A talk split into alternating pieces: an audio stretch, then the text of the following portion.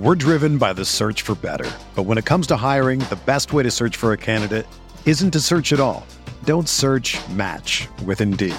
Indeed is your matching and hiring platform with over 350 million global monthly visitors, according to Indeed data, and a matching engine that helps you find quality candidates fast. Ditch the busy work. Use Indeed for scheduling, screening, and messaging so you can connect with candidates faster. Leveraging over 140 million qualifications and preferences every day, Indeed's matching engine is constantly learning from your preferences, so the more you use Indeed, the better it gets. Join more than 3.5 million businesses worldwide that use Indeed to hire great talent fast. And listeners of this show will get a $75 sponsored job credit to get your jobs more visibility at Indeed.com slash BlueWire. Just go to Indeed.com slash BlueWire right now and support our show by saying that you heard about Indeed on this podcast. That's Indeed.com slash BlueWire. Terms and conditions apply. Need to hire? You need Indeed. This podcast episode is brought to you by Coors Light. These days, everything is go, go, go. It's nonstop hustle all the time. Work, friends, family expect you to be on 24 7. Well, sometimes you just need to reach for a Coors Light because it's made to chill. Coors Light is cold lagered, cold filtered, and cold packaged. It's as crisp and refreshing as the Colorado Rockies. It is literally made to chill. Coors Light is the one I choose when I need to unwind. So when you want to hit reset, reach for the beer that's made to chill. Get Coors Light in the new look delivered straight to your door with Drizly or Instacart. Celebrate responsibly. Coors Brewing Company, Golden, Colorado.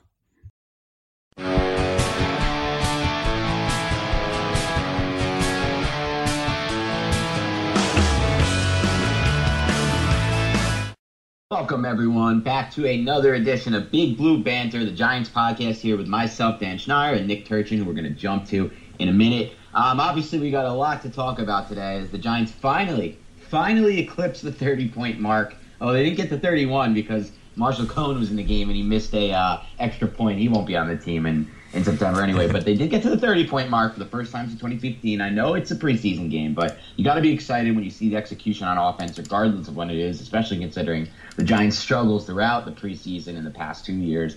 And you got to be excited about what you saw in the run game, the run blocking standpoint. The running backs did a lot on their own. Um, but today we're going to dive into a lot more than just that. We're going to talk about the key t- takeaways from the Giants' 30 to 17 win against the Detroit Lions, and we're going to jump into a little bit of a deeper dive with a question that Nick was asked on Twitter, and I actually wanted to dive a little bit more into, and he he, he dove into it when we when we discussed it before the podcast. I can't wait to hear him on this. Um, I think you guys will love that. It's about it's about Pat Shurmur's play calling, and we'll do a little rapid fire with some other key takeaways from the game, and then kind of conclude this podcast with a little bit of a preview for the Jets Giants game later this week, the pre uh, preseason third game, the dress uh, the regular season dress rehearsal. Um, we're going to do another podcast on that later this week, but. How you doing today, Nick? Doing real good. Doing real good. A lot of film work in the last few days. A lot, a lot of Giants film work. good. Good. I mean, now we finally have something to do it on. Like, obviously, there was the first preseason game against the Browns, but it's like that game, as we talked about, there was not really much game planning for that game. But you know, at practice today, after practice, Pat Shurmur actually said, "I'm pretty much like people asked him kind of a question similar, you know, about the play calling and the game planning for the preseason. He's like, I'm putting in the run plays in the preseason that I'm going to be using during the regular season. He didn't say the same thing about the passing game, so I actually think we're going to see a lot." Of different looks in the passing game in week one than we saw this preseason, and that we and then we will see even next week or even this week against the Jets. But the run game is going to look a lot like we've seen it now these past two weeks. Um, but before we dive into that, I wanted to talk about the Giants' run defense, which was quite frankly dominant again for a second straight week in the preseason. At this point, the run defense is becoming clearly, clearly, clearly, in my opinion, the strength of this defense. Um, so just a week ago, the Giants held the Browns to one and a half yards per carry the whole game. Um, and then in this game against the Lions, the first team run defense allowed just 17 rushing yards and 12 carries. Uh, or I believe that was actually the first half rushing defense. And over the past two preseason weeks, first two preseason games, um, the Giants' run defense has only allowed 19. The Giants' first team run defense, I should say, has only allowed 19 rushing yards on 28 total defensive snaps from that first team defense. Lions 67 rushing yards on 22 carries for the game, just three yards per carry. Most of the damage came in the final quarter uh, when the Giants had to turn to their third team run defense. So I mean, Nick, to me, I know I've been harping on this in pretty much every podcast, but I said I'm no, no, no more confident in anything this season than that the Giants' run defense is going to return to their 2016 form as one of the most dominant run de- defense in the NFL. And you look at why it's not rocket science. They added a ton of talent to the front seven this offseason. That was the, really the focus for Ghetto. And sure, he went out, he got Nate Solder, he got Patrick Omameh, he drafted Will Hernandez, he's drafted Saquon Barkley. But the front seven was clearly the focus. And I wanted to know, Nick, if you think this is going to kind of be just something we see in the preseason, or, you know, can this dominant run defense translate to the regular season? Uh, no, it's definitely going to translate. It's going to continue on. It's a big part of what Bettcher preached last in the last few years at Arizona. If you look at the stats um, for uh, at Football Outsiders uh, for DVOA for both lines of or the first two tiers of the of their defense, that Arizona defense last year, both were very good DVOA wise against the run, and that kind of usually doesn't happen because the way they have to grade it numerically, if you think about it, there's only three down linemen and four linebackers. So usually one of those sides is kind of skewed in the number, and both both lines, both first and second tier, were, were very good there. And it's you know I think it's personnel, but it's also co- combined with um, the two lines that they're going to rotate and additions of guys like just like you said, like B.J. Hill at the five tech that's a that's a real good spot for him, and that's almost like another anchor, almost like another nose tackle on that right. side, on the strong side of the line. That's a big deal. So in base, their base defense is going to be very strong against the run. Yeah, and you mentioned the rotation. You mentioned that, and that's definitely going to help them. You mentioned the fact that Bettcher has had previous success. I mean, he's had three seasons with Arizona. He's never fielded a run defense outside of the top ten, or top top, top nine, I believe. Um, that's each of the last three seasons. And I, I, have a quick question on this for you, Nick, because to me it seems like it's partly you, you mentioned the rotation, obviously, and the talent up front, guys like BJ Hill really fit in. BJ Hill's been outstanding really throughout training camp and the preseason. But um, how about the scheme? Because you know this is a scheme that attacks the gaps, and it's almost like they're like running a run blitz on almost every down. It, right. it seems like to me. Is that accurate? Yeah, no, that uh, you know everyone's getting downhill to their gaps. There's it's a very clear read um, to start off. But this is really the case with all one gap schemes.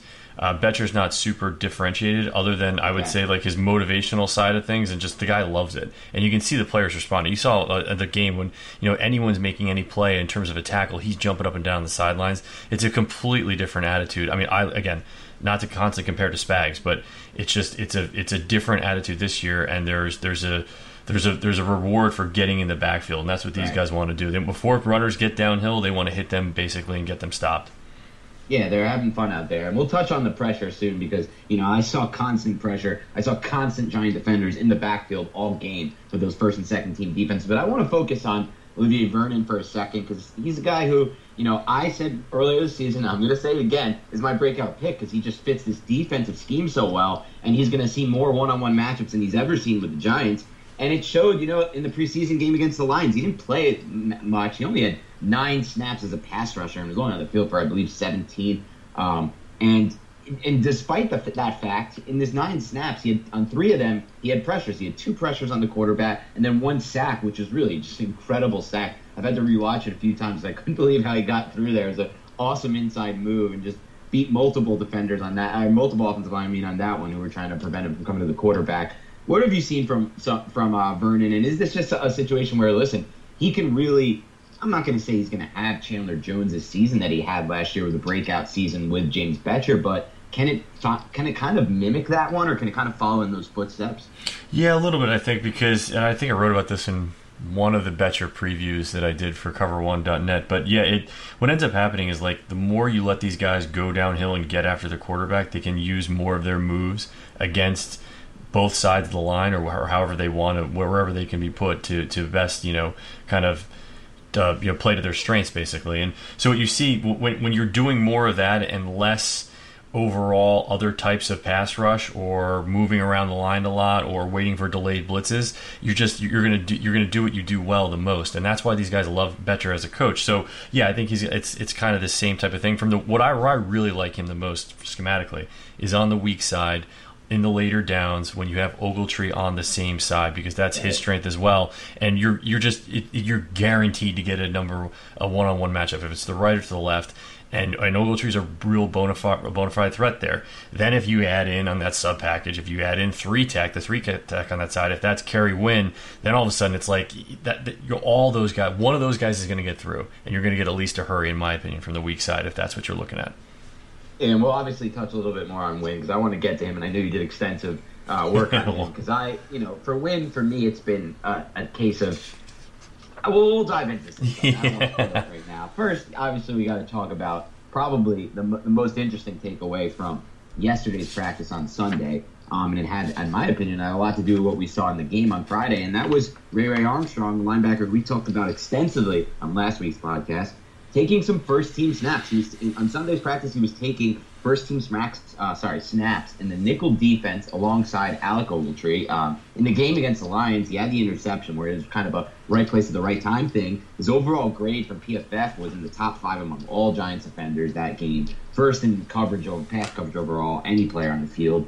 What did you see from his, you know, from his tape? And is there a chance that, you know, okay, we saw Ogletree struggle a little bit in the one-on-one matchup against Theo Riddick over the middle of the field, and he's struggled in training camp. The practices I've been there, you know, they run a lot of those one-on-one drills with the running back versus Ogletree, and Barkley's really beat him pretty bad too. Um, and then obviously against David uh, Njoku in the first game, Ogletree kind of got lost in coverage there a bit too. So is this a situation where you can kind of see them working Ray Ray Armstrong in because maybe he can be the guy, you know, responsible for the primary matchups when the Giants go man against those running backs over the middle of the field or those tight ends?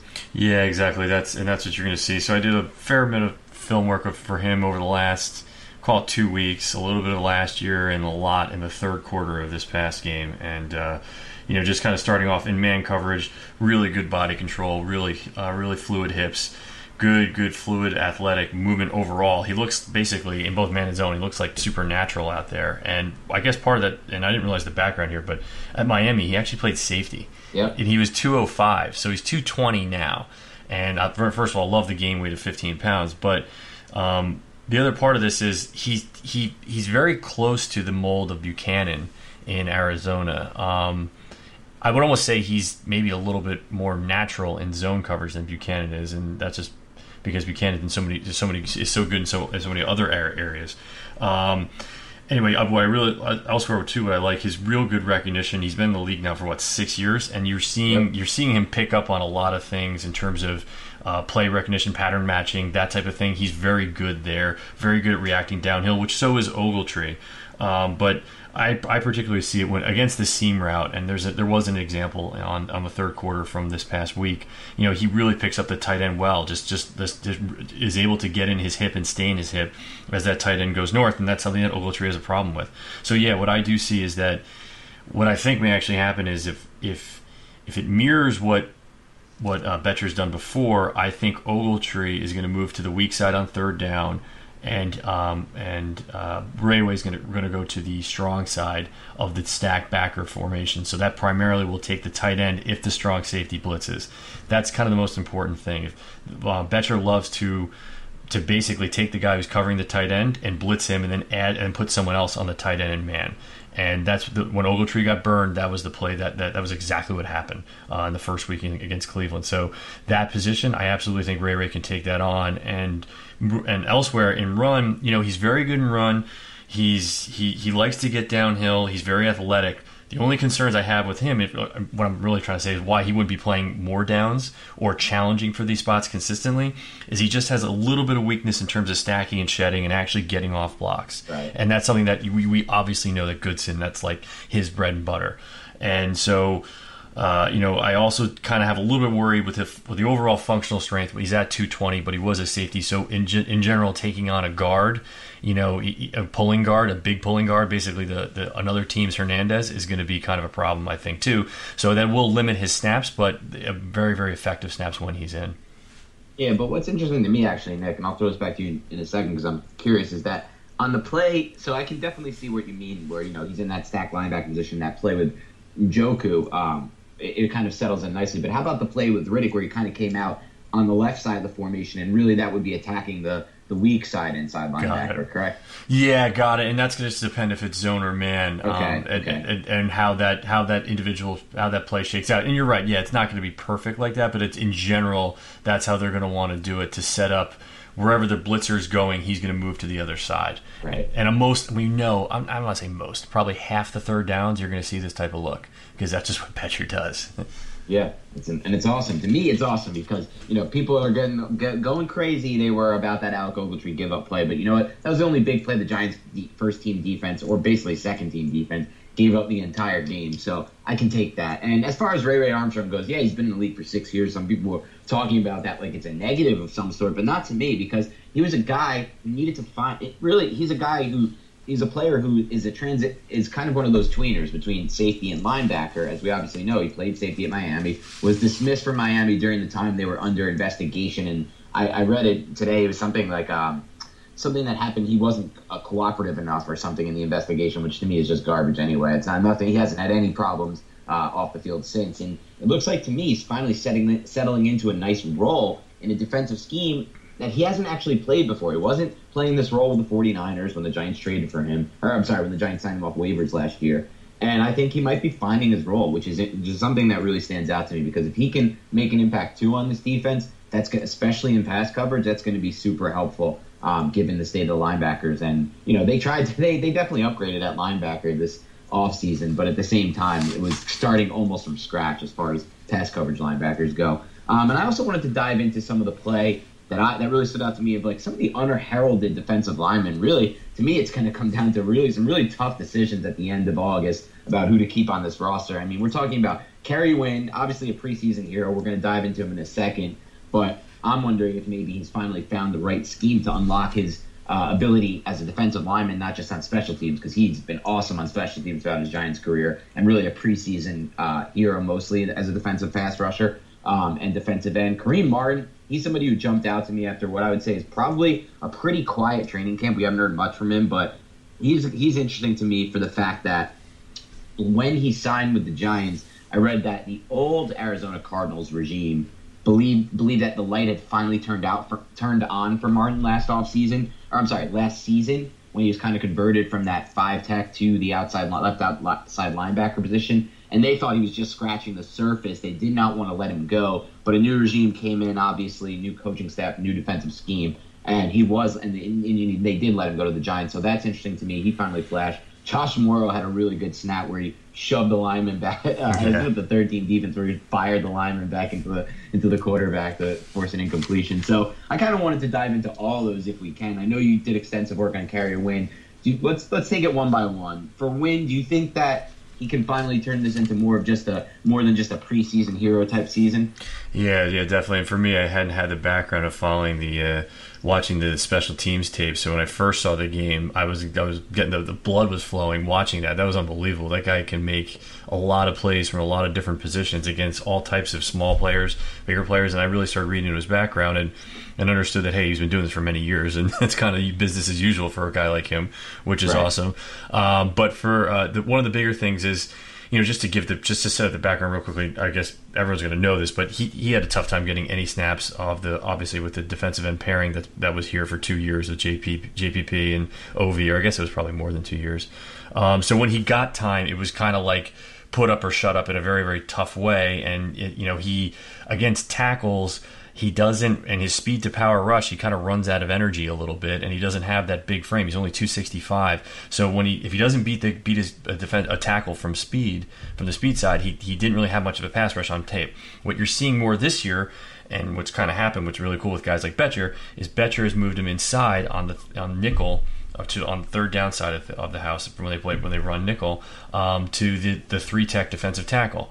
And from there he's lining up primarily against guards and so most guards in this league, again, the prototypical guard is going to be a little bit more slow. It's not going to be a dancing bear. He's not going to be a mauler as much so as the tackles. So his smaller size frame will number one, I think he'll have better speed, a better speed angle as he showed uh, against those guards, and two, his power moves have more of a chance, in my opinion, right. especially against especially against some of the guards that well, particularly D- Detroit had, um, as well too. You've seen a little bit evolving with his violent hands um, that he certainly has had his entire career, but really starting to use them and get good hand position and leverage. almost looking a little bit more like Kareem Martin when he gets engaged, where you know you can see the influence and the change, where you're getting more, you're getting more leverage there. He's able to drive more, and the, the guy, and for multiple years he's had this, but he's really had a massive motor, and that's what you saw in this past yep. game was a guy just trying to win a spot, and that type of heart when you see that, coaches go nuts for that because it just it, it propelled the rest of the line, I think, and as well, you know, it, it allows him to to kind of do other things within the pass rushing scheme. Like you're going to start to see him probably break inside on some things. He's, he's been only doing kind of one a, kind of like a one move speed move to the outside. So you'll see his pass rushing moves evolve. I think guys like Connor Connor Barwin and just overall that you're seeing the line kind of pick their game up. That's going to make him better. Um, and yeah, I definitely think that you know we talked about McIntosh being this role this this past you know a few ep- few episodes ago at the beginning of our of our podcast here, and it's tough. He can't get on the field, but I think Wynn can be almost a better version because he has that experience and he understands what it takes to win on the outside as well, which means he, he can be a movable piece all around the puzzle. Right, and that's that's what they want. They want flexibility on that defensive line, especially if you're in the back end of that front seven battling for a roster spot, which Wynn essentially is, and that's not really at fault of his. It's that right. they have a lot of depth on this line. And what you know, I know he didn't play a lot of snaps, but I thought he was impressive to me. He at least jumped out to me on at least one snap, um, and and I'm talking about Kareem Martin. What did yeah. you think about Martin this week? Because I know he didn't make too much noise in the first preseason game. He was kind of, you know, he was kind of all over the place. The Arizona tape that he had, um, very good athletic player, like you said, mostly playing the five tech position. Played a lot on first and second down when they were in nickel on the outside, defensive edge, kind of or, or edge rusher position. Uh, but now you're seeing him in the OLB position in base and kind of all over, you know, and, and the edge rusher position on, on third down. Uh, the the bigger difference I think just for him is he's playing a lot better, a lot longer. He's a big, tall guy, and you're really seeing that in the pass rush, particularly long arm moves. I'm seeing I'm seeing a lot of leverage to the top side and the ability to apply the bull rush from there against stronger tackles. Almost, and again, not to point Wynn out, but where Wynn lacked, I think Martin is very good in that regard. And it's it's not Vernon's you know technique. It's not a lot of guys' technique, and it's something that is a nice compliment on the other side of the line. And yeah, so uh, multiple snaps at that. And, and again, in Arizona, he really stood out against the run. I think now he's starting to have a good mix of both run and, uh, and pass exactly. snaps. Exactly, and you, you know you bring up something interesting when you talk about the length because I actually had a chance to speak with Martin at, at after one of the training camp practices, and I said like, you know, isn't it interesting to see what this length, what the added length this defense can do? And he's like, yep, we're attacking, we're getting after it, and we're going to get a lot more batted passes from having this extra length. And they added so much length on defense. Kareem Martin, six foot six. Obviously, we talked about him. Lorenzo Carter, six foot five on the edge. If he gets some snaps, if he starts getting some snaps in there, you know, Ray Ray Armstrong. We just talked about him, but Pat Shurmur said after practice that one of the first reasons he said he's so intrigued by him in this nickel role is because he has the length. So he's another guy with length. Josh Mauro is a guy who stood out to me uh, more so, you know, he had that one awesome snap where he fired back the offensive lineman. He's another long guy, and he's a guy who, to me, has stood out more when I've been there at training camp practice. You know, these type of guys don't always get they always get write ups after practice because no one wants to talk about like you know small things you notice when you watch the lines play. But when I when I watch those lines play, I always notice Josh Mauro. And of course, he's going against second or third team Giants defense at this time. Um, on the line, mostly the second team. But he's a guy who I think could really surprise some people um, just based on his length alone. So, did you see anything that stood out to you from Mauro? Obviously, besides that one snap. Yeah, besides the one bull rush, didn't notice him a ton. But like you said, he's one of those guys that grinds and he doesn't flash necessarily on tape. But that doesn't mean it's a bad thing because he's super consistent. he knows how to stay in his lane and all those types of good things, and that's why he's here.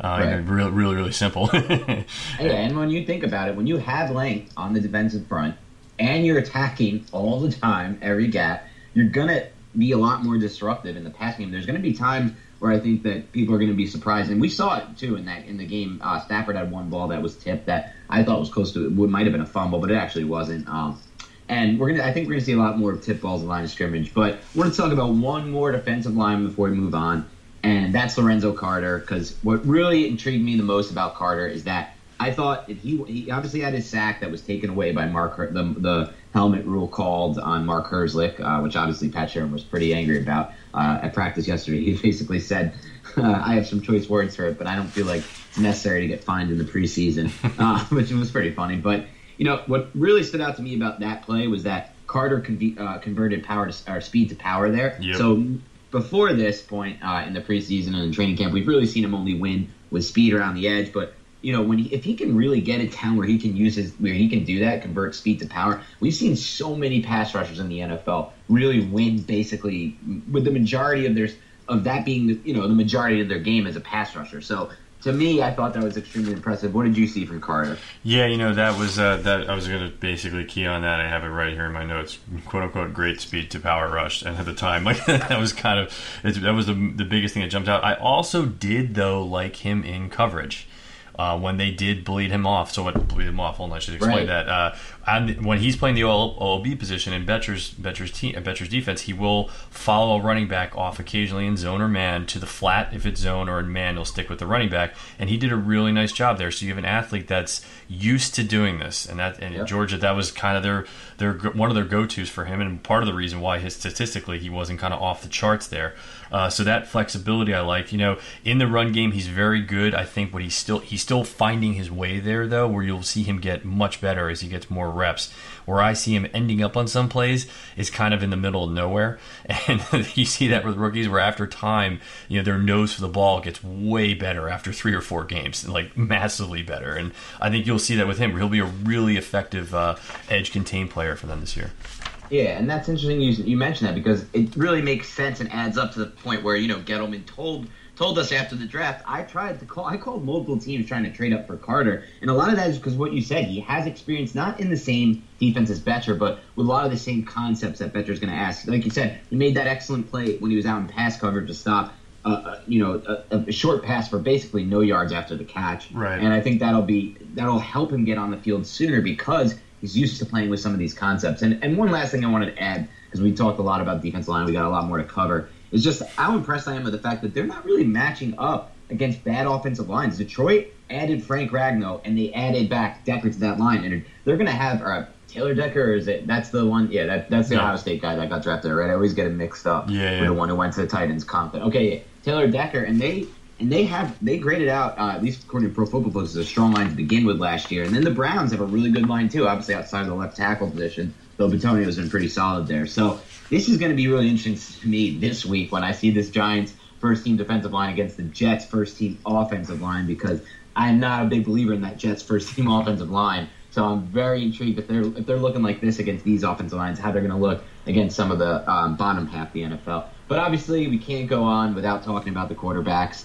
Um, it's just it's just how it is right now. I mean, this is going to be a point of topic for until Eli stops playing for the Giants because everyone wants to know what's going to happen after the 37 year old Eli Manning is no longer the quarterback. So they have two guys uh, right now competing for the backup job on Sunday. Pat Shurmur said the only reason Davis Webb is listed as a number two quarterback is because the NFL forces me to put out a depth chart during the preseason, which I wouldn't do otherwise. But I mean, Shurmur can say that all he wants, but Webb's taken almost every single snap ahead of Lauletta uh, throughout the entire training camp, OTAs, and preseason as well. Um, and as far as Webb goes, you know, we've been harsh on him a little bit for sure, but there's no way to not say that he was impressive against the Lions' first team defense on Friday night. 14 of 20 passing, 140 yards, a touchdown, no interceptions. The deep ball to uh, Russell Shepard was a thing of beauty. I thought you put that right over his shoulder. Um, the pass to, to Sterling Shepard was uh, was to me even more impressive. Mm-hmm. Um, what stood out to you the most about Webb? And I don't know if you had a chance to kind of at the same time see anything about anyone who stood out to you on the Giants' first team offensive line. Um, I know you mentioned to me before you like you like some things you saw from uh, Will Hernandez. Yeah, yeah. Just uh, we'll we'll do Webb first because there's a couple things. Um, absolutely like the improvement, the confidence, the ability to do things with his eyes, and uh, within within the structure of the play uh, as he was going back on the on those deep balls, especially any ball over eight yards. In my opinion, he's he's really good. Um, you know whether you want to start who you want to start measuring up to in the rest of the NFL. The guy needs real snaps in regular games, but you know, on terms of reps, he gives you great reps on balls thrown over eight yards. Um, you know, the ball placement there, like you mentioned, on that one corner route that he threw to, I forget which Shepard it was. But the third, Sure, the, the, sure. the, third down one was out of control. I mean, that was just a, a great throw. Those are the very good things. What I do see, though, and I'm not trying to be negative because he's holding himself to the standard, and I know his coaching staff is, but you still see some issues with ball placement on throws under eight yards, on those Right. quick hitches, on the one play where there was a it was a force route, um, where basic or a drive route where the uh, the right side wide receiver was running like two or three yards up the field and crossing and Webb sees it, recognizes it, and against Darius Slay, he was able to get the breakup because the ball was just a touch late. He's just a beat off. These are details that he's going to get better on. These are details that you know his ability to throw with anticipation. I do think he's going to get better at that um, because he's a guy who's relied on his bigger arm that doesn't have that didn't have to do that at a, at a previous level.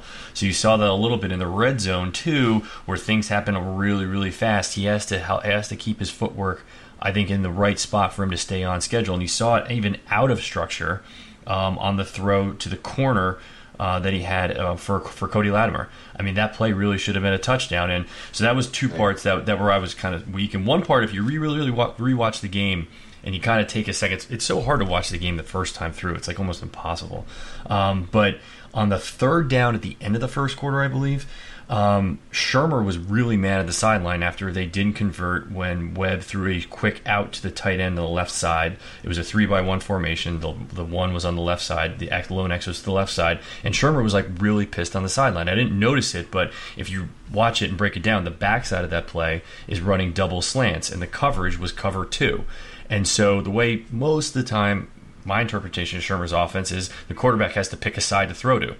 And pre snap, based upon pre snap stuff and based upon what he knows he wants to throw. And I think Shurmur knew that, hey, those backside slants on the uh, that three out of the three wide receiver set, that's an easy, that's especially for a guy like him, excuse me, that's an easy first down throw Right. uh, against cover two. So he missed that. So I'm still seeing is a little bit, and you're going to get this with all young players, a little bit sluggish mental processing. You're not seeing it you, him get to that level yet, where you have guys like Eli, who you know just after many many years, he's able to pick apart defenses that way. He doesn't have that yet, and that's going to get better. But again, what we're looking for is change in the preseason as he goes along and gets more snaps. Can he do that more? Can he can he was great on third down, but can he be even better? That's what these guys are looking for because the regular season, this schedule is going to be very tough, and they need guys ready to play. So liked what I saw, but but still still a work in progress.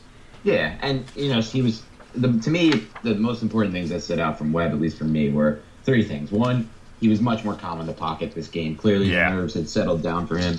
Um, two, you mentioned the throw to Latimer, which was off schedule. Um, and yeah, sure, like you know, he has to maybe read that better and, and hit that with anticipation. But at the same time, and, and agreed, that would be nice. But at the same time.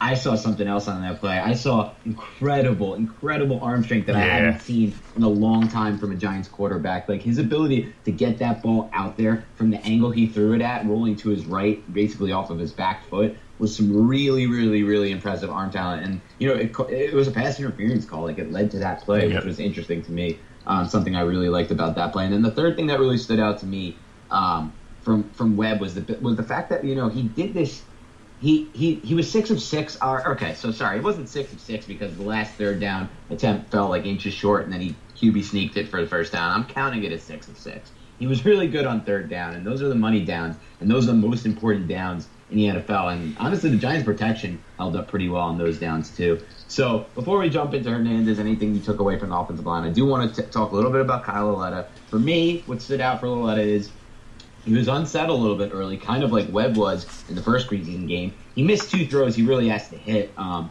I believe one was on actually the uh, the vertical route. I think it was a smash route out of the slot. Um, you can correct me if I'm wrong, but it was definitely a vertical route out of the slot. He missed that one, and the second one was also a bit of a vertical route. I believe it was either out of the slot or out of the split end position. But you know, he missed those two throws. He has to hit those. But he came back right after that with a third and six, and to me showed an excellent job of hanging in the pocket, good quiet feet, uh, keeping his eyes downfield, something you mentioned to me, and that was actually when I rewatched it, I saw that as well. And then delivering the ball on time with good zip uh, to Jerell Adams for a big gain on third and six. He really has good zip on the intermediate passes. I know he doesn't have the biggest arm in the NFL. Um, and just in general, he just really looks calm out there to me. He looks good. He looks interesting in this offense. And to me, what is most in- exciting about Lauletta is what he will allow Pat Shurmur as a pass caller. uh, I'm sorry, as a play caller, because he has more mobility than any Giants quarterback. Yep. He's quick on those bootlegs, and that's something we saw a lot of with Case Keenum in Minnesota. He tailored that offense to Keenum's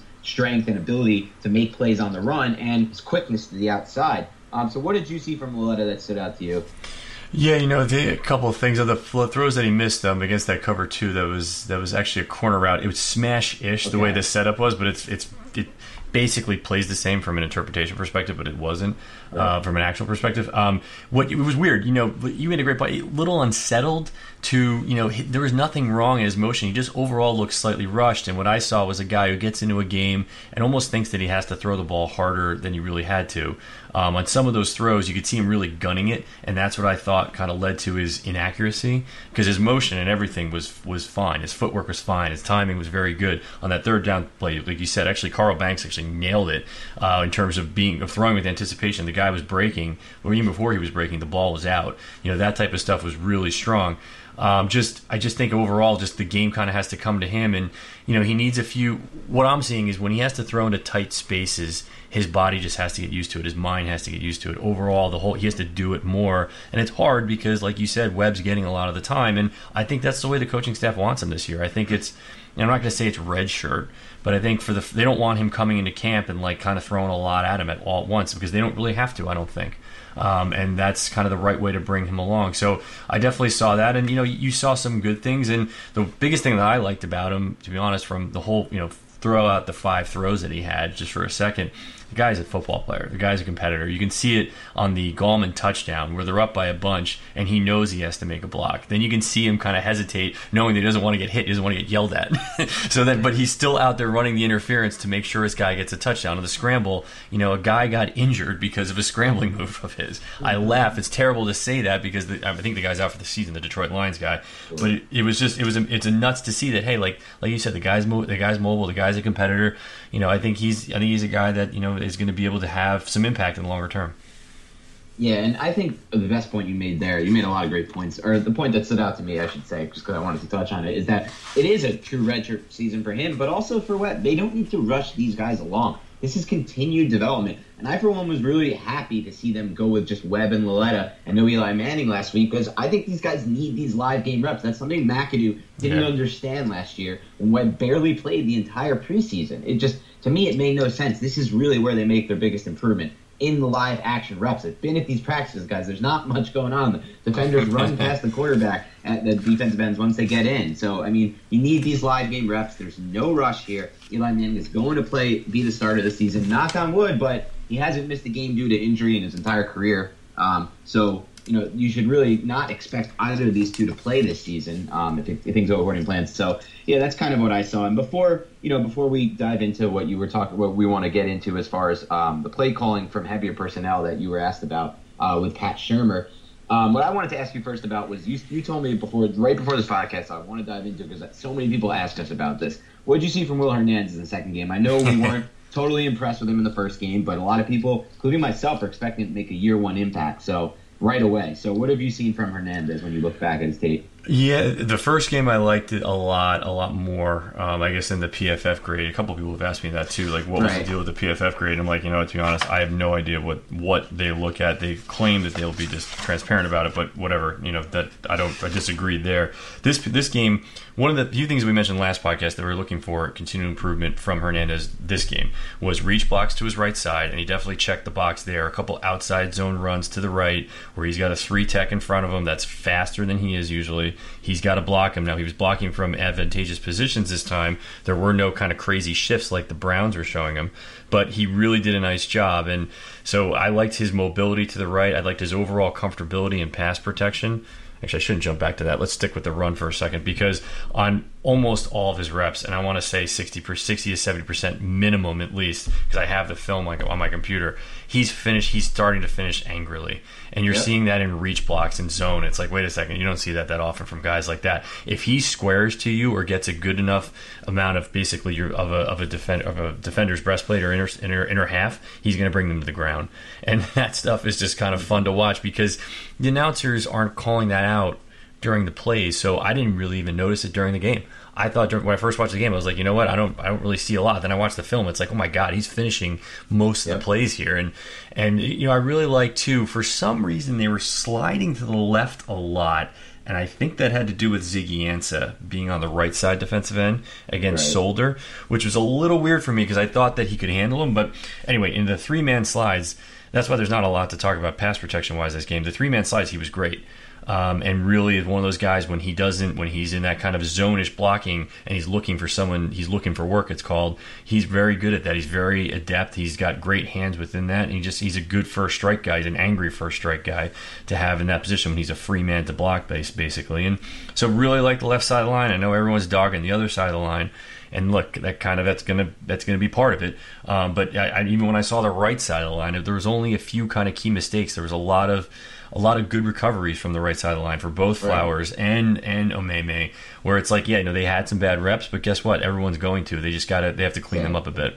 Exactly. Everybody's harping on these bad reps from from Ogletree from the right side of the offensive line. Well, how about the third and seventeen play uh, where Webb hit third and Shepard? You want to rewatch that one and tell me like what the right side of the offensive line did, or how about the you know, when they provided enough time for Webb to hit the 40 yard pass to Russell Shepard later in the game, and all the other third downs, you know, third and longs that Webb hit. So to me, I'm not harping on that just yet either. Obviously, we're some bad reps, but to me, that is what it is. Um, and just because, you know, sometimes we dive into some concepts that, you know, I, I know people have talked to me about this uh, outside of the podcast.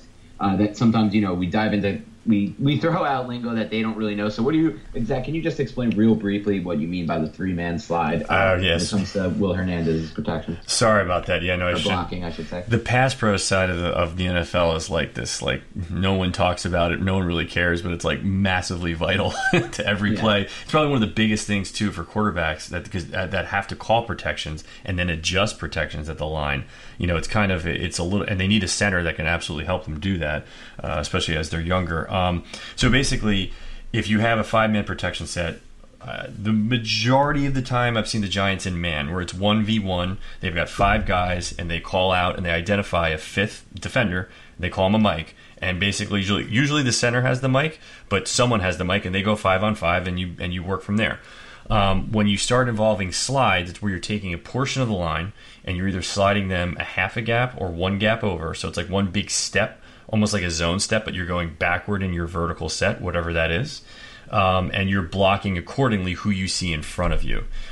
So why would you slide? There's a lot of different kind of a lot of different philosophies about how you want to set up defensive ends. What you what, what we've seen is when you slide to the right for Flowers, he knows that he has help to his left. So when he blocks, he can almost overextend to his right because he knows he has the help back on his inside if, if the if the defender cuts inside that's kind of like a brief, like general theme of what they would do. So is that something we didn't see Oh, okay, sorry. No, no, no, no, no, no, all good. And we didn't, you didn't see it a ton last year. Um, That's what I was just about to ask.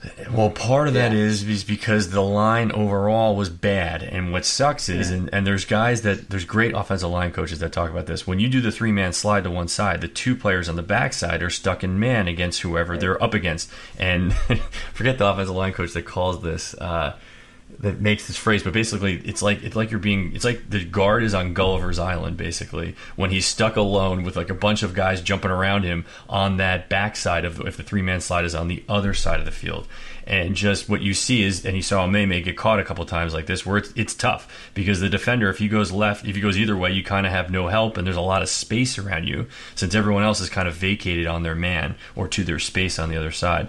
So um, it's you don't generally you want the backside to be able to to hold up on their own in the one v one blocking, and the Giants haven't had that for well over a year. Uh, to be able right. to do that. So you're seeing you'll see more flexibility from this line because the overall ability the overall you know ability is higher. Um, but in the end, it's it's something where I guess a lot of great offensive line coaches don't like sliding because they believe, and a lot of players don't like it either because they want to believe that they can beat their man one on one. That's fair. So that makes a little more sense. I hope that cleared it up for anybody who was kind of, uh, you know, taken aback by that or didn't exactly know what it meant. So now we're going to transition a little bit um, to something that Nick wanted to dive into, and I was really interested in hearing. Um, so I know you were. You, you, can start this one off, Nick. I know you were asked a question on Twitter, and you, you felt like it was time to dive into it.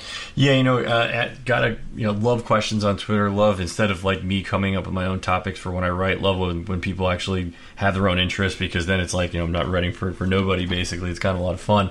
Um, and in the end, or that's what it feels like at least as a as an X's and O's writer.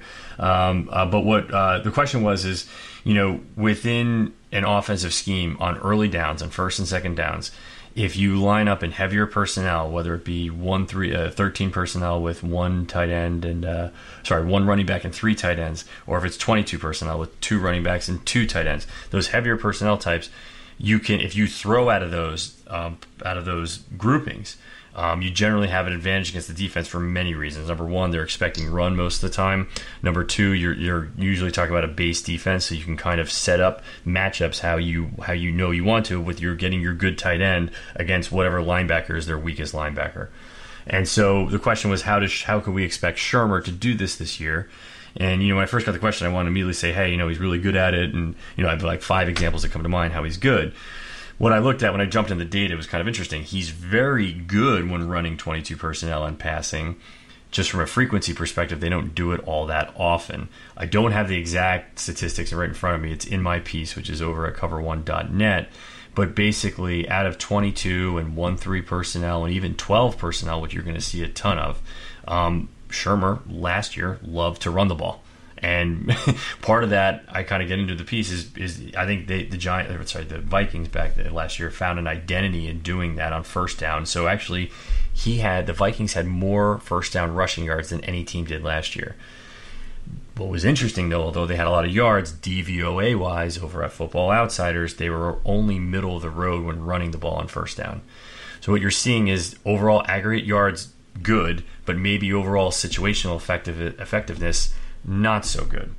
So again, I'm not trying to like basically question a coach that you know took his team with a backup quarterback to the NFC Championship game, right? But in the end, what I do think is with this year is you'll probably see some improvement as he self scouts and realizes that hey, on first and second down, I should be throwing more out of heavier personnel. You know, is it a massive amount more? No, it's probably you know he only used 22 personnel. I think it was 10 percent of the time. I think right. maybe even less. Um, so you're not talking about a lot, but when you do, it, when he did, it was very effective. And now what we know is coming to the Giants, he has two very effective tight ends that can catch the ball out of the backfield, and he's kind of grooming, you know, a fullback ish to be able to do the same thing. And so what what we did see, just to jump into the plays, it was a, it was basically a lot of play action, a lot a lot of bootleg out of 22 personnel. And I think that's what something you'll see with both Manning as well as if there's any other backup type you know type player in, because both both guys can do that exceptionally well too.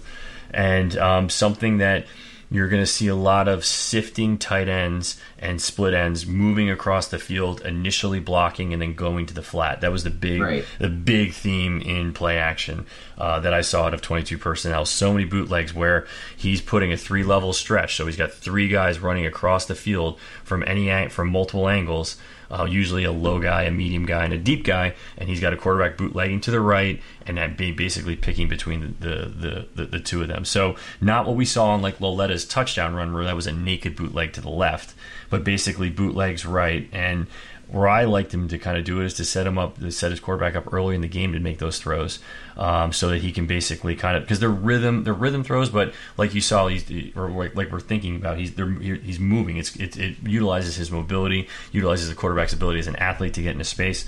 A lot of guys like to do that early in the game. And um, so it's something that I actually liked what I saw from from Shurmur, but wanted to see definitely kind of maybe a lot more of it last year.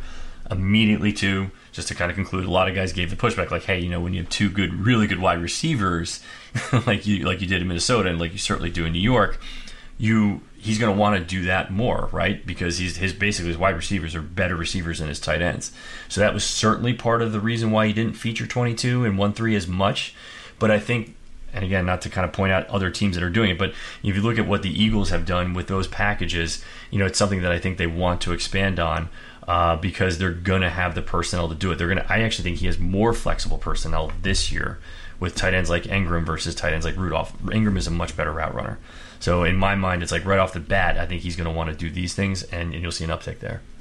A few things I wanted to dive into, Nick, on that excellent analysis, and the first would be um, the. I agree. I think he'll definitely self scout, but I think there's also a flip side to this, Nick, where agreed where, while the uh, efficiency might not be there, uh, according to Football Outsiders, and I'm sure in general, uh, with all the first down runs, it's it's something where at, at, times as a coach, I think you might want to trade in efficiency for identity. And yep. if you're consistently running on, on first down and you're building that up, it might actually make the play action passes even more effective because it just it's just further ingraining in the defense's mind we're expecting run, we're expecting run, we're expecting run. And when you when you kind of flip that to the other side and you're doing it less and less, it takes away it takes away the threat a little bit of the threat of we're going to run the ball almost every first not almost every but on the vast majority of first downs. So I think there's a kind of give and take there um, where you don't actually always just go by the efficiency there. And, um, and, and sorry to interrupt, but before we get our heads taken off by the statistical quants out there, the there is no correlation between the running first and early and actually the success on play action or is there amazingly enough they can't find statistical evidence to show that when you run early in the game that it affects the runs later in the game all this stuff opens up a whole can of worms in terms of pass efficiency versus run efficiency but Dan is making the right point that coaches like Shurmur with an offensive line that he's building, which is what he was doing with the Vikings with Tony Sparano as well last year, that he was turning around. When you're turning around an organization like that, finding the identity and getting downhill can help your team maybe if you're sacrificing efficiency. So although I understand what the quants are saying, I am actually much more in tune with what Dan's saying and probably what coach is thinking in terms of where he wants his the team's mindset to be. And so, right. again, just for the defense of the guys saying like that's absolutely not true. I get it, but the reality. Yeah, you can go into the statistics of it. I get it. I'm also not making that case myself, but I'm saying you have a brand new offensive line coming together where uh, clearly they've looked much better in, in, in, run blocking than pass protection so far. Right. And to take some pressure off of them, you run the ball more. It's like it's to me it's it's a concept that I get it. Statistically maybe the efficiency isn't there you're not and even what I said before it doesn't seem statistically like you know if you run the ball early and, and, and more often you'll be more effective on the play action passing game. And I'm not here to argue any of that I'm also not here to argue that that it, it's more it's better to run the football than pass the football. I'm not one of those guys that right. come out here and spew the uh, when you know when when when the Giants ran for 100 rushing yards, they won 31 of 31 games because that's just like the worst stat that anyone ever uses because obviously you have 100 rushing yards when you're winning a game because at the end of the game you're icing it with run plays. But the point is, I think it really takes a lot of pressure off the offensive line. Um, and the other thing I wanted to mention actually was was it's a little bit more diverse even to me than just Evan Engram, Rhett Ellison, because I actually do think that Jerell Adams will get into the mix this season a bit at tight end. We've seen it in the first two preseason games. He's gotten a few snaps with the first team, especially the Browns. I have to rewatch and just make sure he did get one. Uh, with the uh, against the Lions, he actually might not have. And I know Shurmur was seen on the sideline yelling at him, but when he talked about uh, when he talked in the post game or actually yesterday's practice Sunday, uh, he said, "Yeah, you guys saw me do that, and I was angry at the time. He's not he, he wasn't sugarcoating it, but he said Jerell Adams actually bounced back to have a really really strong game, and it wasn't just the catch, you know, from Lauletta where he ran a good route and got open and called the ball. He was good as a blocker, and the thing with Adams is he entered the NFL so raw out of South Carolina. That's why he waited. That's why he wasn't drafted until the sixth round, despite running a four six four with with really good tools and and you know decent tape as a blocker. It's because he just didn't. His understanding of NFL offenses was just not there. We've seen a lot of those mental errors throughout his first three years with the Giants, or first two years with the Giants. But if he can clean those up, he really does have the talent to really make an impact, I think, at the tight end position this year. Um, so I would keep an eye on him. I wouldn't rule him out totally. Um, all right, so now that we've obviously dove into a lot of concepts, I did want to do a quick rapid fire, Nick, because there are still things we didn't touch on in the game. I know it's been a, probably our longest podcast yet, but it's it was a big game. There was a lot to take away. So I'm just going to do a quick rapid fire of some things that stood out to me. You can jump in at any time. Um, I think to start, we really can't finish this podcast without talking about Wayne Gallman. Um, Wayne Gallman to me is really, really, really starting to look more and more like a really good late round find for Jerry Reese. I liked him a lot when they drafted him. To be fair, I also like Paul Perkins a lot, Well, I'm not completely ruling out, so I'm still on the Paul Perkins train, and we'll see if he can ever get healthy again. But Gallman to me was a guy who who averaged three and a half yards per carry after contact at Clemson, which really stood out to me. And you saw that earlier in the game when he had that run with the first team offense where he where he cut inside in between the tackles and carried a few defenders for four extra yards. To me, he has really good ability to create yards after contact. He can force missed tackles. We obviously saw that with some of his great cuts, including the 11-yard touchdown run. He has the route running ability. He scored the, you know, he ran a pretty damn good route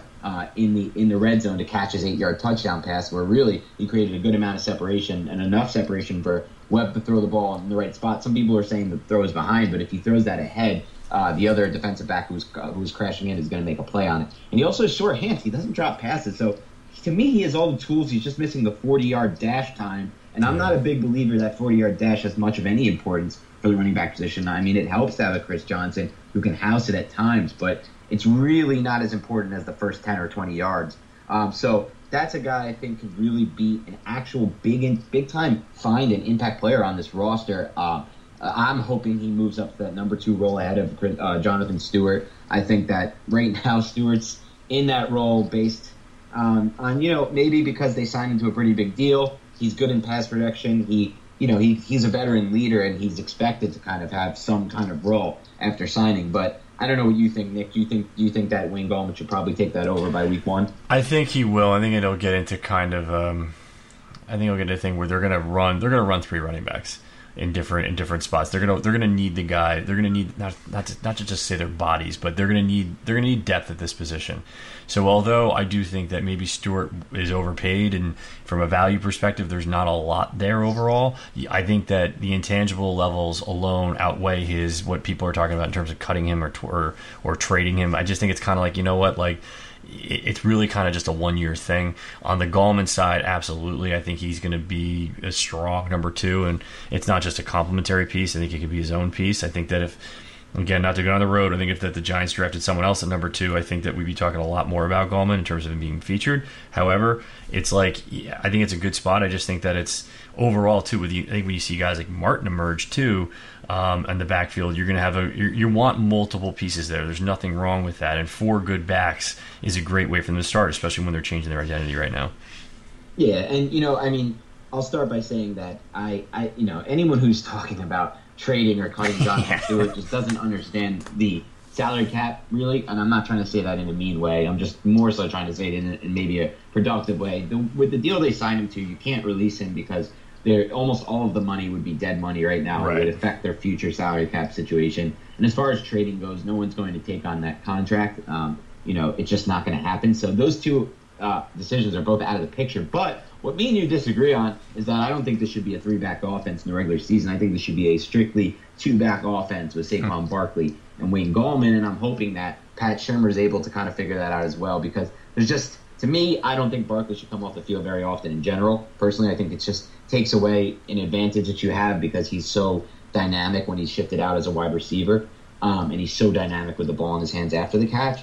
But if you do, I'm okay taking him off the field for Wayne Gallman because Wayne Gallman can do a lot of the things that Barkley can do. Obviously, not as explosive or nearly as explosive or anything like that, but he can do all the things we mentioned before. So, and and yeah, I did like what I saw from Robert Martin, Jalen Simmons. Both of them have had really good, strong uh, running uh, training camps. So it's kind of disappointing when you think about Stewart on his roster, but he's bringing, you know, a lot of people argued with me about this on Twitter, and I saw some of the beat writers write about this too. You can't measure his the intangibles and the leadership. Um, and while I get it, at the same time, you could have easily signed Jonathan Stewart at the back end of free agency, in my opinion, uh, to a much cheaper deal. But we'll move on from that. Um, we talked a little bit about how the run game's improved, or how the offensive line's improved in the run blocking.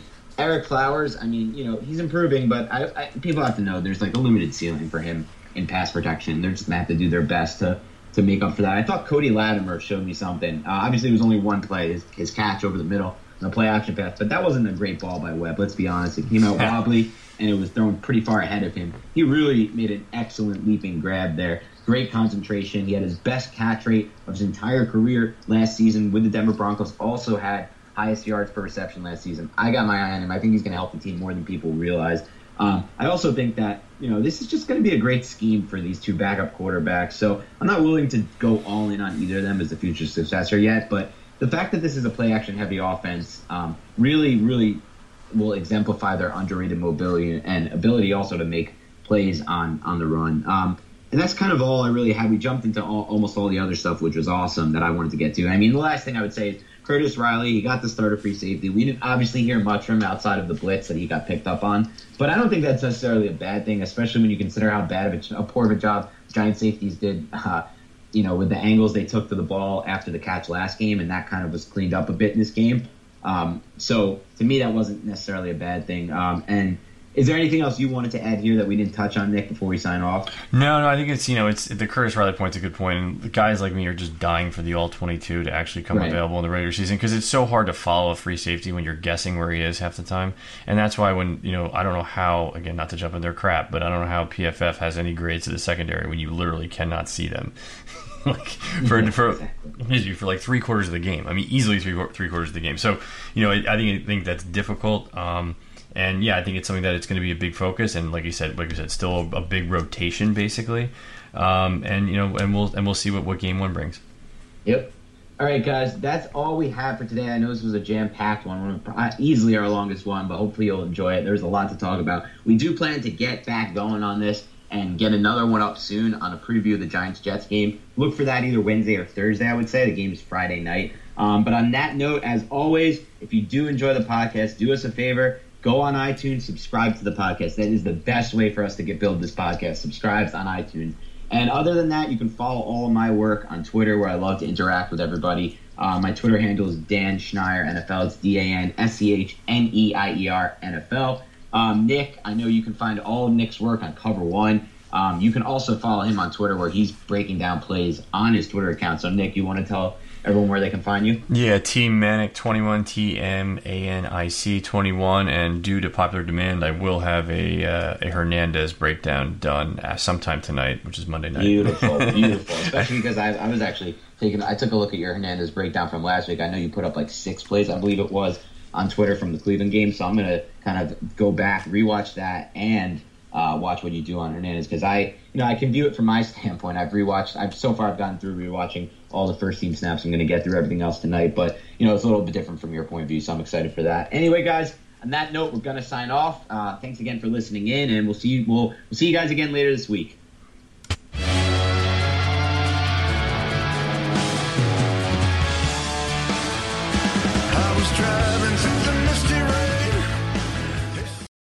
This is the story of the one. As a maintenance engineer, he hears things differently. To the untrained ear, everything on his shop floor might sound fine, but he can hear gears grinding or a belt slipping. So he steps in to fix the problem at hand before it gets out of hand. And he knows Grainger's got the right product he needs to get the job done, which is music to his ears. Call, clickgrainger.com, or just stop by. Granger, for the ones who get it done.